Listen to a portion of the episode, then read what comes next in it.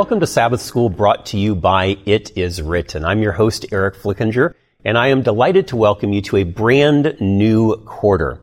This quarter, we are looking at In the Crucible with Christ. We're looking at why bad things happen to good people. Why do Christians go through struggles? Why do they go through persecution? Why do they go through pain? Why does God allow that to happen? We're going to be spending 13 weeks, 13 lessons diving into this. And we are delighted to have with us this week the author of this quarter's Sabbath School lesson, Gavin Anthony. Gavin is the president of the Iceland Conference. Gavin, welcome. We're glad that you're here with us today. Thank you so much. It really indeed is a privilege to be here, to be able to share some of the things that God has been sharing with me along my journey. And this journey, to write this lesson, to author this lesson, and to share these things hasn't been something that's just kind of happened over the last couple of months or even years. It's kind of come into being over quite some time. Could you give us a little bit of background into how and why God impressed you to share this so that we can be benefited by something that God impressed you with? Yes, it's I guess, a story of many years. But perhaps when I was at college, I read a book by Oswald Chambers, My Utmost for His Highest. I think it's the world's biggest selling daily devotional. And the key theme he has in that book is about complete yielding abandonment to God. And so I began to pray for God to really teach me, what does it mean to be 100% yielded to God? In my last year in my theological training, I was then asked to go out, take a quarter out, and go to Albania. Albania had just gone through a horrendous dictatorship, communist dictatorship, for over many years. And so I was there as a young free Westerner, beginning to hear the stories from people firsthand of what it was like to live under the incredible suffering that they had endured for many years. And I was told at the time that even Stalin told the dictator Enver Hoxha that he needed to ease up on the people. He was being too tough. So if that was a situation, you could imagine what it was like. So as I was there over a number of months, and I began to listen to some of these stories. And one particular day, I was down in the south of Albania talking to a lady many years before, as the communist regime came into play. They decided that they were going to escape over the border into Greece, so they wouldn't be trapped in this new government. So nobody knew about this except their Bible study group. And they made plans. She and her kids and her husband went in the middle of the night through the forests, over to the border, and lo and behold, at the border there are soldiers waiting for them. Someone in her Bible study group was an informer, and the consequence of that was that they went into a labor camp. Her children are taken away from her. Her husband suffered greatly, many beatings. He was a Sabbath keeper. He would refuse to work on Sabbath, which increased his pain even more, and he died as a result of his sufferings in that camp. The lady herself, over a period of 18 months, was kept in a metal box, 1 meter square. So when there was snow on the ground, when it was boiling hot, you couldn't stand up, you couldn't lie down properly. She suffered greatly. And of course, her children were taken away from her. And I sat listening to her describe this story, and as I felt, to be honest, like a fraud. What did I know about suffering? I was young, free. I'd lived in freedom all my life. I never had to deal with any of these issues. But at the end of this conversation, she kind of leaned closer to me and she said, "So where was God? Where was God when I was suffering?" And you could tell there was a lot of passion and feeling in her voice. And, you know, I I prayed desperately to God. It's like, God, give me some words to say. Because I just know what the Bible says, but I remember saying some words that are encouraging from us from the Bible. And she leaned across the table and she squeezed my hand and smiled and said, thank you. But as I left her house, I just, as I said, I felt like a fraud. I didn't know anything about this subject.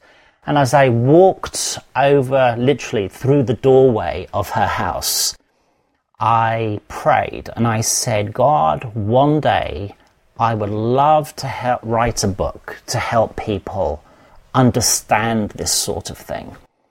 And then, of course, I completely forgot that prayer. I just went off and got started in ministry. But because I kept to praying this prayer, God, what does it mean to completely yield and abandon myself to you? Then just everything seemed to fall apart in my life. And things became very painful. And many times, I just didn't know how to cope. And it was probably 13 years later, which we kind of zoom up to the point where I began to start to write. And it was only after I had written the first draft of the book, I remembered this prayer that I had prayed to ask God to help me write about these things. So suddenly what was random and painful and had no purpose suddenly seemed to have some purpose, and perhaps where I thought God wasn't present, he actually was. And he was doing something remarkable that I had no clue about. And he opened up the opportunity for you to take what was originally supposed to be a book, and it turned into the adult Sabbath school Bible study guide that we're going to be digging into here over the course of the next 13 weeks. This is an important enough subject that it's actually been covered in the past already. Is that correct? Yes, that's right. I originally wrote a book manuscript that I sent to a publisher for consideration. And I realized that I was writing something that was important. The evening, I remember very clearly, I was about to find the email address for the editor, send the manuscript, and an evil spirit, an evil presence came into the room, and all my hair just stood up on end. And it's very hard to explain this, but it's like all the energy was being sucked out of my body. And I stood up, and I had become so weakened so quickly that my knees buckled. And all I could do was get the phone and call someone to pray, because I realized what was happening. And of course, they then rejected the manuscript, which seemed really strange at the time. It's like, God, I know you're leading me. I can see you're doing something. And it was supposed to go in this direction, but it wasn't. So after the manuscript was rejected, I began to think, well, maybe we could write Sabbath school lessons from this. So I began to work on an outline. I essentially extracted the theological guts from the book, and that became the framework for the Sabbath school lessons.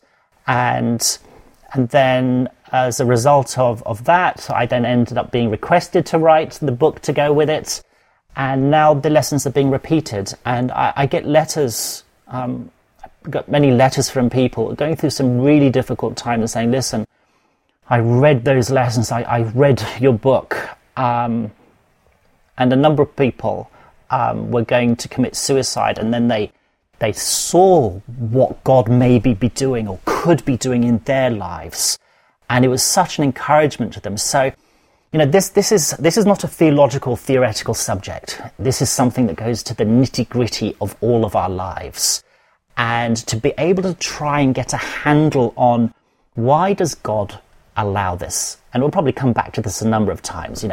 God is big and he's powerful and he says he loves me very much.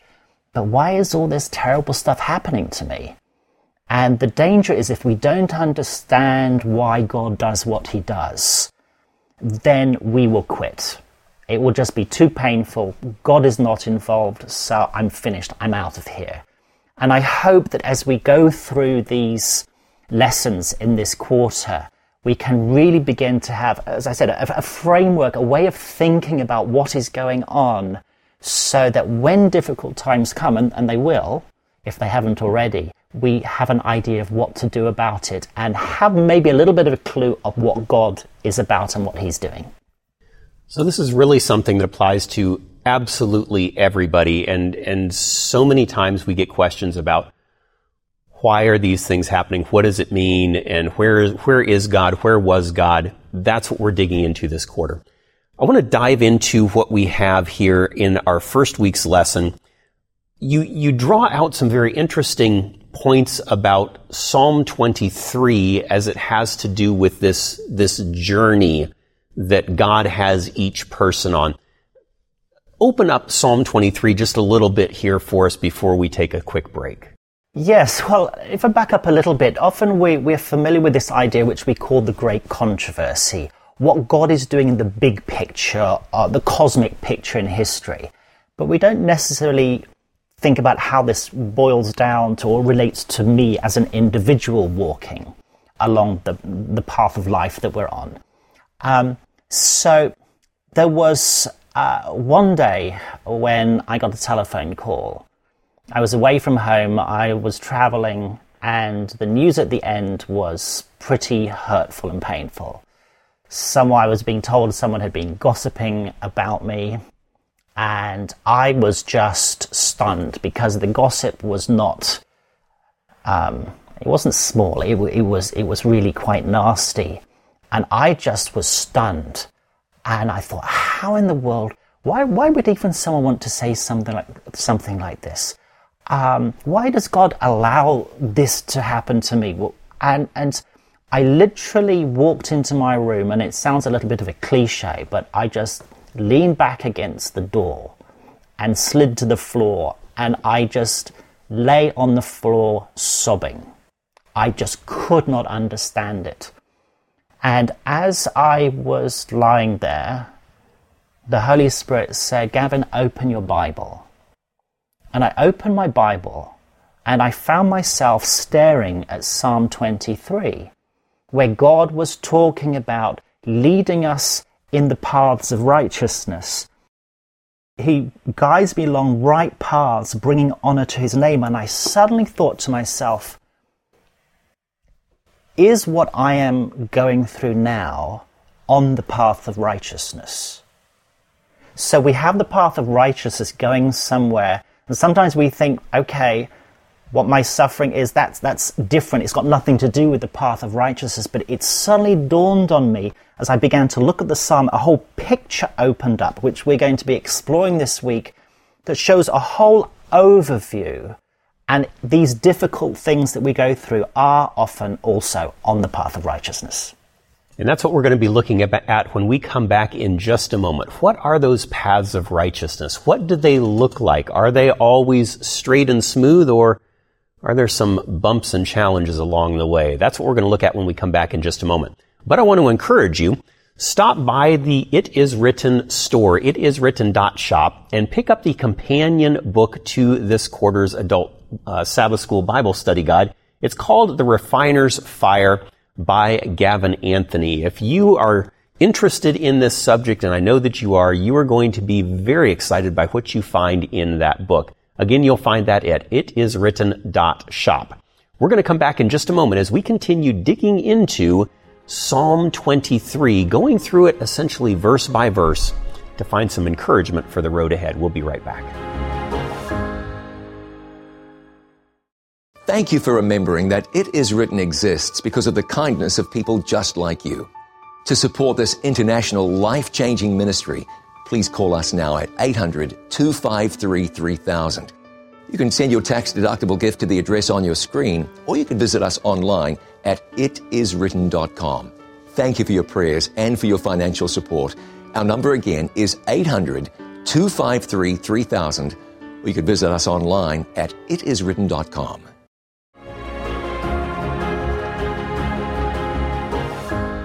Welcome back to Sabbath School, where we are looking at going in the crucible with Christ. We're here with Gavin Anthony, who is the author of the Sabbath School lesson, looking at Right now, Psalm 23. So the Lord impressed you. He brought you to Psalm 23 to help you understand and to help us understand what the paths of righteousness or right paths look like. Open that up to us just a little bit. Well, it's a very interesting picture. And as I said before, I think it's really helpful to remember that this is an overview. This is a whole picture. They're not just verses separated from each other. Because if we look at this psalm, you see it is a journey, and the sheep is going with the shepherd to a place, which is the house of the Lord.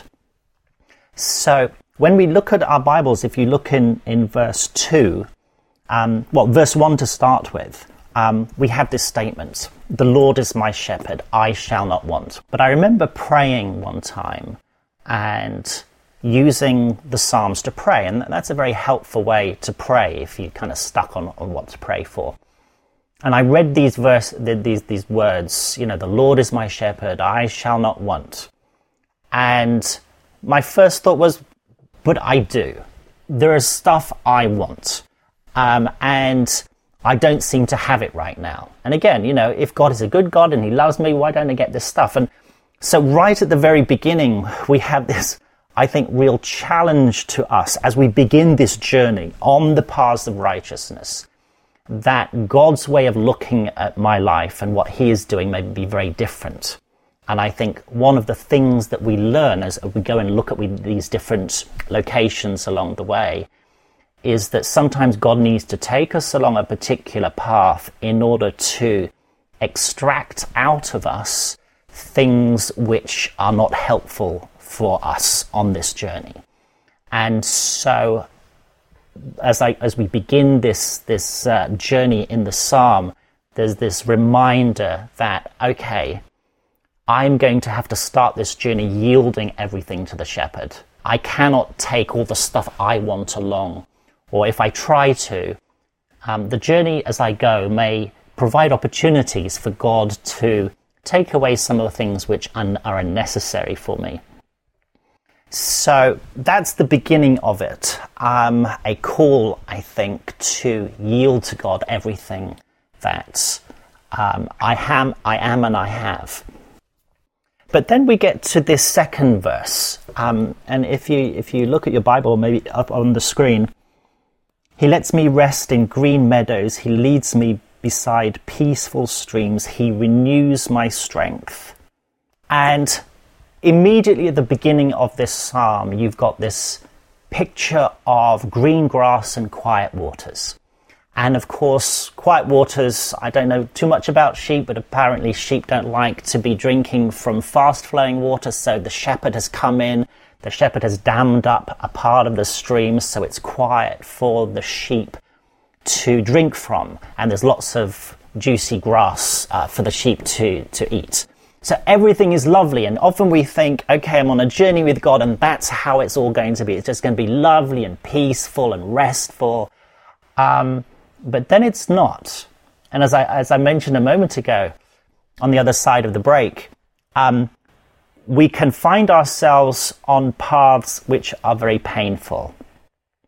And maybe it's helpful, before we go any further, just to sort of list what these different locations are, and then we can come back to it. So we have the green grass and quiet waters, that's sort of location one. And then the paths go a little bit further, and you get to verse 4, and there is the valley of the shadow of death, a place of darkness. It's pretty scary. What's going on there? Where is God? And then the path keeps going to where there is a table. And on this table, there's lots of stuff that God has provided, but there's enemies standing around. And then finally, at the end of this path, there is the house of the Lord. And that's where we're going to arrive at, hopefully.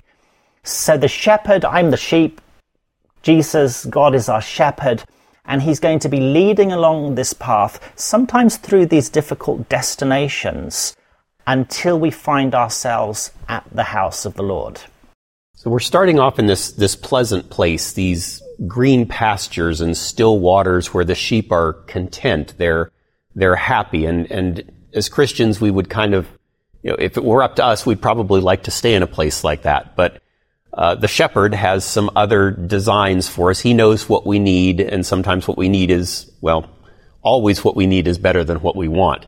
And so this next stage is going through the valley of the shadow of death. What's that all about? Why would God lead us through the valley of the shadow of death? That's a good question. How do we end up there? Is it God? Is it me? And probably the answer is both. But maybe first of all, let's just spend a moment on this idea about these paths being righteous paths, because that helps us understand what what's going to be happening in this dark valley. So I think there are a number of reasons why these are right or righteous paths. Firstly, these paths keep us in contact with the right person, the shepherd. The shepherd is walking along this path and we're going to be with him. Secondly, it's taking us to the right place. We're going to get to the house of the Lord. That's the destination.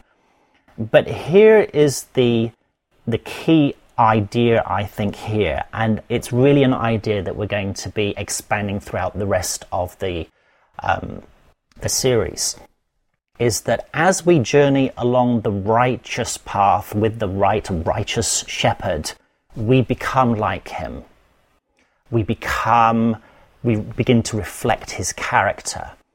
And I think this idea of becoming like Jesus, reflecting Jesus, is a lot to do with why we are on this journey.